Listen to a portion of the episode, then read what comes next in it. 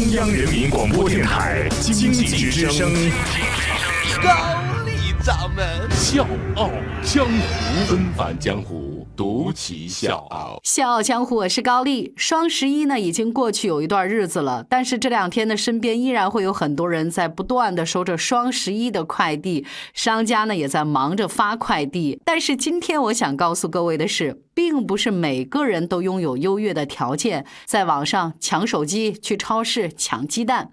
这个群体有一个不太好听的名字，叫。购物难民，那高掌门呢？今天就想给各位讲一讲这群人，他们是体会不到那种网络血拼的快乐。相反，甭管是网购还是逛超市，对他们来说都是一种折磨。因为这个人群有三个致命伤，哪三个呢？六十五岁以上，没有私家车，居住地离最近的店铺也要五百米以上。就是这么一群人，他们的购物需求经常被忽略。但是呢，根据日本经济产业省的估算，日本呢总共有七百万这样的老人。幸运的是，有一个商业模式诞生了，而这个商业模式拯救了这些生活在不方便当中的老人们。纷繁江湖，独起笑傲，高丽掌门笑傲江湖，敬请收听。为为什么会出现这么多的购物难民？大的背景就是这几年日本经济的低迷，经常呢就会出现超市因为业绩不良倒闭，就连一些大型的连锁超市都扛不住了，相继撤出一些人口偏少而且人口年龄偏高的地方，因为这些地区的购买能力很弱，那人家总得为提高业绩找点出路，这个也没错，对吧？这一撤不要紧，对平常可以网购，周末还能开车出去去超市血。拼的年轻人来说没有什么太大的影响，但是坑苦了子孙已经移居到城市生活的这些独居老人，买日常生活的用品和吃的对他们来说是非常困难的一件事情，必须要走得很远的地方才有超市。而就在很多老人无奈又不知所措，开始觉得啊我们已经被生活抛弃的时候，移动超市德岛丸出现了。移动超市说起来其实很直截了当啊，就是把超市装在一辆小卡车上，开到那些行动不便的老人居住的地方，挨家挨户的给他们提供商品。那德岛丸的总部呢就在德岛，这个名字呢本身就来自德岛的谐音。丸呢，就是圆形的意思。那它这个 logo 呢，是车身上一个大大的圆圈，把整个德岛环绕起来，这个就成了这个小卡车的跑道。日复一日，年复一年，德岛丸用新鲜的食材画一个完美的圆。但是各位，您能想得到吗？就这么一个不起眼的移动超市，让我震惊的是，二零一五年的时候，占地连七平米都不到的德岛丸，月收入已经达到一点二亿日元。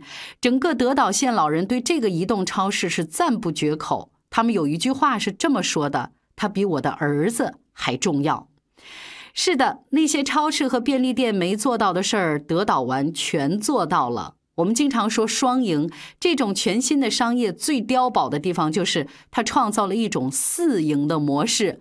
哪四赢呢？能够提供车辆和经营知识的德岛丸公司，像低预算创业的创业者，还有地方超市，那这三方呢构成了一个牢牢的铁三角，而最终的受益者就是那些购物难民。但是各位千万别小看这个小小的卡车，麻雀虽小，五脏俱全。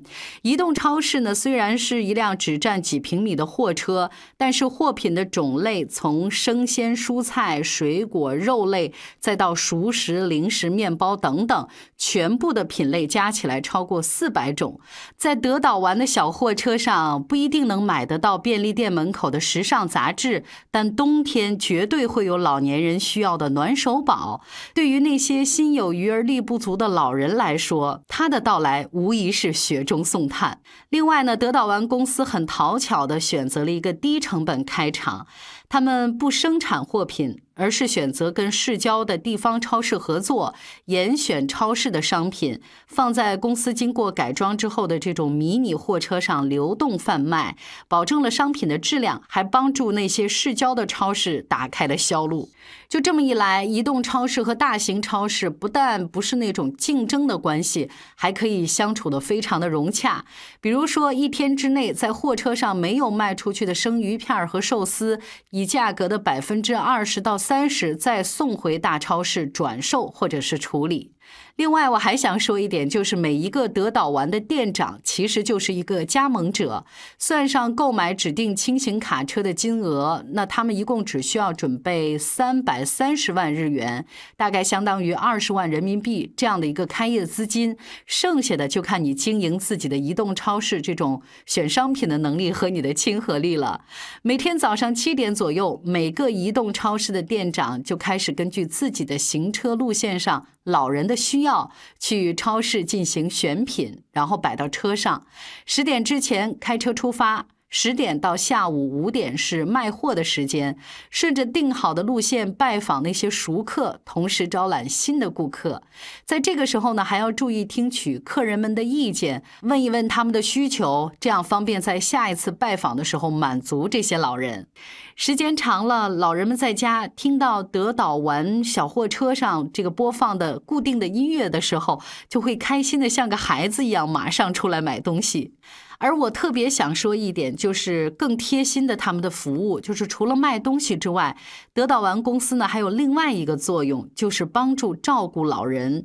除了销售路线上五十到六十名常客的名字之外呢，每个店长都必须要了解这些顾客他们的健康状况和业余爱好。如果在固定拜访的时候没有人回应，或者是出现异常现象，他们会第一时间联系当地的相关机构，甚至。他们还可以手机接受顾客的订单，帮老人打扫住宅、修补房子、搬重物、换个灯泡，这些都是家常便饭。他们的服务宗旨很简单。就是把老人当做朋友。那最后特别要提一点，就是德岛丸公司是一个特别坚持企业操守的公司。从创立之初，他们就承诺绝对不会在已经有超市地方，就是方圆三百米的范围之内流动贩卖，呃，用这样的方式去抢夺别人的市场。这样的一个道德操守得到了日本全行业的认可，所以他们的全新商业模式也得到了所有人的支持。于是就这么一辆小小的卡车，截止到今年的七月份，已经有两百三十辆了。那这个数字还在不断的增加。他们活跃在日本全国，拯救着众多购物困难者。那今年德岛丸还一举获得了全亚洲，也是全世界最具权威性的设计奖项。我是叶檀，向你推荐有性格的节目《笑傲江湖》。请在微信公众搜索“经济之声笑傲江湖”，记得点赞哦。这期节目真的让我很感慨，为什么在周一上班的第一天迫不及待的想跟各位分享？因为我觉得它对我们当下的中国也非常有借鉴意义。什么是贴心的购物体验？不是特别复杂的那种商业模式，或者是那种高级奢侈的体验。一句话说白了，就是你讨好人的程度决定你存在的价值。人文的大手时刻都攥着我的小手，我想这个才是商业和科技带给我的最好关怀。小江我是高丽，明天见。你大大的勇敢保护着我，我小小的关怀喋喋不休。感谢我们一起走了那么久，又再一次回到凉凉深秋。给你我的手，像温柔野兽，把自由交给草原的起郊游，今天别想太多。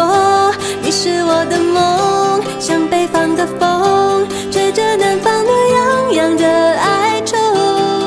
我们小手拉大手，今天加油，向昨天挥挥手。